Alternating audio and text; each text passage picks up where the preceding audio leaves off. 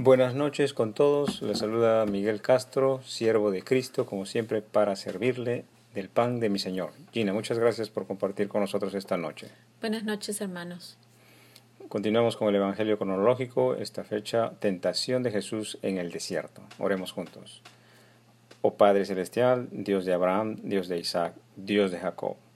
Dios mío, Señor mío, ayúdanos esta noche a compartir tu palabra, Señor, a reflexionar en ella en dirección siempre de la santidad, en dirección siempre de nuestra semejanza con Jesús, en dirección siempre de la, de la reflexión crítica en favor de la salvación del hombre. En el nombre de Jesús, en el nombre del Padre, del Hijo y del Espíritu Santo. Amén. Amén. Marcos 1, 12 al 13. Y luego al Espíritu le impulsó al desierto. Mateo 4, del 1 al 11. Entonces Jesús fue llevado por el Espíritu al desierto para ser tentado por el diablo. Mateo escribe la palabra entonces y Marcos escribe la palabra luego. Esto se refiere a que inmediatamente después del bautizo de Jesús por Juan sucede este evento de gran manifestación del poder de Dios. Fijémonos en el poder del Espíritu Santo que le impulsó a Jesús al desierto. Esta manifestación del Espíritu Santo sobre el hombre debería ser evidente, debería ser visible.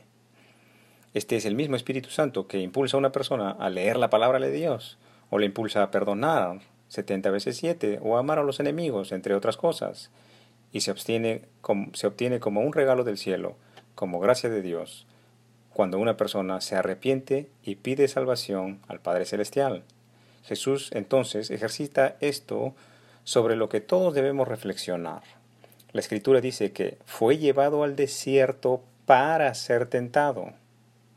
¿Qué hace Jesús para ser tentado? Lo interesante es que el mecanismo utilizado por Jesús para ser tentado, hermanos, es el ayuno, y en este caso de 40 días. Importante reflexionar sobre esto, ya lo dijo Dios al apóstol Pablo, bástate mi gracia, porque mi poder se, se perfecciona en la debilidad. Y es que este principio es fundamental para los hombres para luchar contra los deseos de la carne, los deseos de los ojos y la vanagloria de la vida. Pongámonos un ejemplo. ¿Ha notado usted que algunas personas reaccionan renegonas cuando no han comido?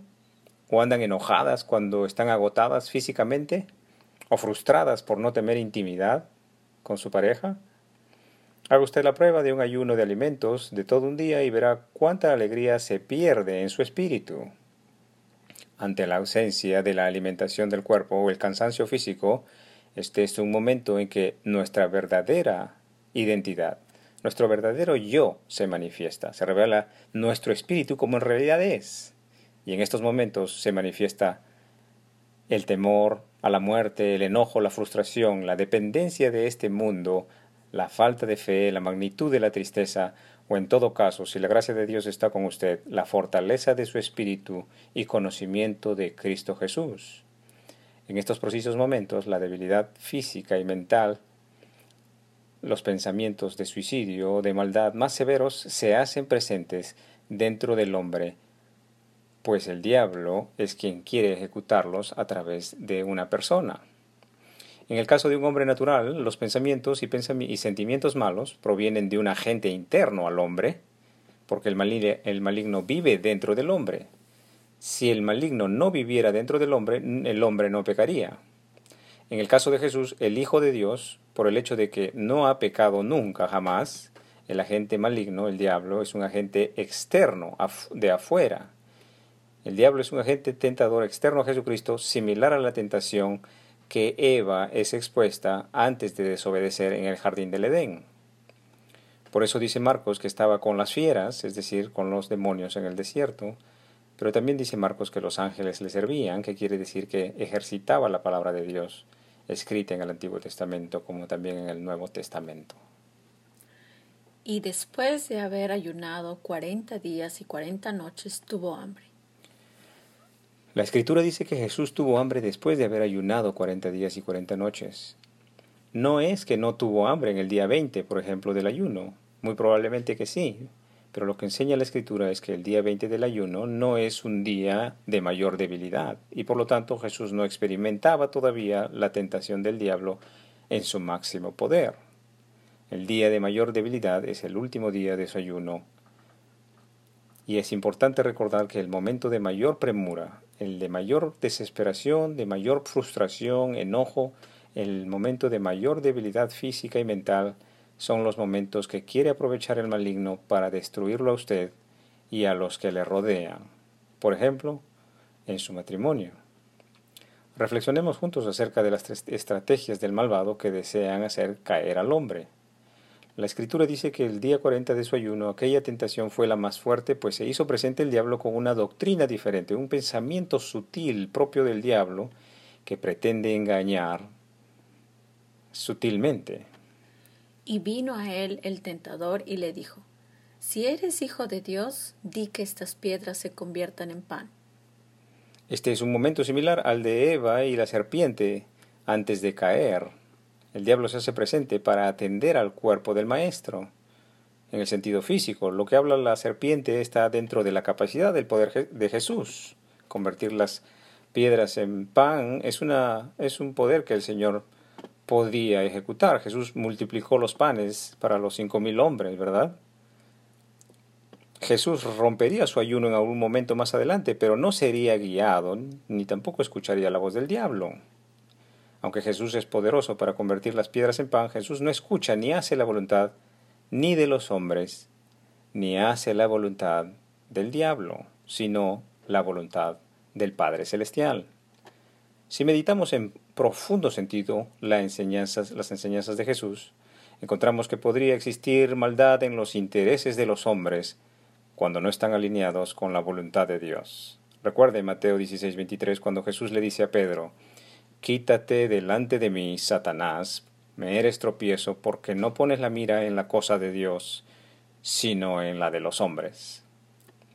El diablo se esconde detrás de un falso interés de proveer, de proveer bienestar a Jesús con el alimento físico, pero Jesús no tiene ningún temor de dar su vida para el perdón de los pecados y no obedece la voz que pretende alimentar su vida física, sino únicamente sigue la voz del Padre Celestial y se niega a escuchar la voz del maligno.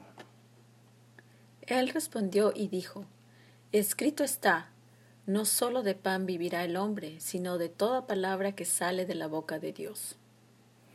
Si usted estuviera en un ayuno prolongado de varios días, estaría usted muy cercano a la muerte, con gran temor a morir de inanición y con seguridad estaría usted tentado a comer antes de los cuarenta días, ¿verdad?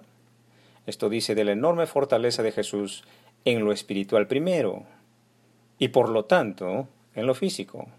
Es decir, la presencia del Padre en el Hijo era de tal magnitud y de tal poder que no se dio Jesús a la debilidad física, sino que se negó a hacer la voluntad del diablo, enseñándonos que mayor, más importante y de mayor trascendencia son las palabras que salen de la boca de Dios que cualquier alimento físico para el estómago, porque aquello que entra en el vientre tendrá espíritu. Recordará que aún los israelitas caminando cuarenta años en el desierto y habiendo sido provistos del maná caído del cielo e inclusive de perdices, casi ninguno de ellos llegaron a la tierra prometida, sino solamente sus hijos. En las palabras de Dios podremos encontrar el verdadero alimento del alma, que es para aquella eterna, al lado del Maestro. Las enseñanzas de Jesús de Nazaret. Entonces el diablo le llevó a la santa ciudad y le puso sobre el pináculo del templo y le dijo, Si eres hijo de Dios, échate abajo, porque escrito está, a sus ángeles mandará cerca de ti y en sus manos te, sostendrán, para que no tropieces con, pie, con tu pie en piedra. Esta es otra de las manifestaciones del diablo en el hombre, en momentos de debilidad física y mental o en momentos de extrema soberbia y arrogancia. La idea de terminar con la vida propia aparecen como el único remedio dentro de los hombres. Sabemos que Dios envió a sus ángeles para anunciar el nacimiento de su hijo, o también para que José huya a Egipto cuando Herodes quiso matarlo, y luego a los reyes magos para que no avisen a Herodes de su locación, ¿recuerda? Dios siempre está mirando a sus hijos y los ángeles le sirven con seguridad. Sin embargo, en este caso, el diablo viene con un pensamiento quizás similar a los pensamientos de suicidio en los hombres, pero en este caso Jesús es evidente, es muy visible que esta tentación de autodestruirse proviene del diablo. El diablo cita la palabra para confundir y para hacer dudar, pero ojo que la incitación del diablo es lo opuesto a lo que dice la escritura. Jesús le dijo, escrito está también, no tentarás al Señor tu Dios. Jesús cita las escrituras en el Espíritu Santo. Es decir, cita las escrituras en dirección de santidad, principio que todos debemos seguir. ¿No deberíamos todos citar las escrituras para motivar la santidad del hombre y no para defender las estructuras de los hombres? ¿Pone usted primero la institución antes que la salvación, que es a través de la santidad, que es a través de Jesús? Por eso yo le invito con todo mi amor a que usted mismo conozca la palabra de Dios, de manera que los hombres naturales no le engañen como oveja sin pastor. Si hay engaño en lo que usted conoce, podrá amar a sus enemigos en el momento de la prueba. Podrá pedir perdón por aquellos que le claven las manos. Otra vez le llevó el diablo a un monte muy alto y le mostró todos los reinos del mundo y la gloria de ellos, y le dijo, Todo esto te daré si postrado me adorares el diablo le ofrece los puestos de trabajo de este mundo en los que se pretende ayudar a la humanidad. Vamos a decir, el diablo le ofrece a Jesús un reinado como el de David o como el de Salomón, o quizás un, como cualquier persona que se siente en algún, en algún trono y que tiene muchos siervos, súbditos o empleados, o por decir la ONU o la Organización Mundial de la Salud. Pero pregúntese usted, ¿Será el reino de Jesús de este mundo? ¿O estará su reino en el corazón de un hombre que perdona? En el corazón de un hombre que ama a los enemigos, que conoce la verdad y está dispuesto a adorar la verdad por encima que a los hombres. Entonces Jesús le dijo, vete, Satanás, porque escrito está, al Señor tu Dios adorarás y a Él solo servirás. El diablo entonces le dejó, y he aquí vinieron ángeles y le servían. Es importante reflexionar que Jesús nos enseña a servir solamente, únicamente a Dios. Jesús nos enseña a no adorar a lo que dice el diablo y a no adorar a lo que dice el diablo a través de los hombres. Habíamos visto cómo sutilmente los hombres pueden tener intereses de hombres, como Pedro, pero no estar alineados con la palabra de Dios y enseñar cosas que no son verdaderas. Se lo digo por amor, mi objetivo es su santidad, que esté despierto, que esté alerta y vigilante, a su semejanza con el Salvador, por encima de cualquier estructura institucional. El diablo no puede en contra de Jesús, que es de quien ha escrito, de quien se ha escrito en las sagradas escrituras. Todos debemos conocer la palabra de Dios porque con seguridad, por generaciones y generaciones, el maligno ha mentido desde antes de su nacimiento. Si usted nace en el Perú, se acostumbrará a vivir en el Perú y practicará lo que hacen los peruanos, lo bueno y lo malo. Y el hombre no estará muy interesado en migrar al cielo porque no conoce el cielo, ni las cosas que se practican en el cielo se conformará en practicar lo que se practica en su nación, sin tener búsqueda por la santidad.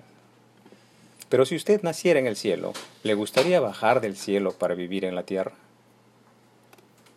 El diablo no quiere que usted sepa que hay muchos que ya aman a sus enemigos que hay muchos ya que perdonan 70 veces 7, que conocen la palabra de Dios, la cumplen y que están dispuestos a dar su vida en favor del Evangelio de Jesús, Jesús de Nazaret, mi Señor y mi Dios.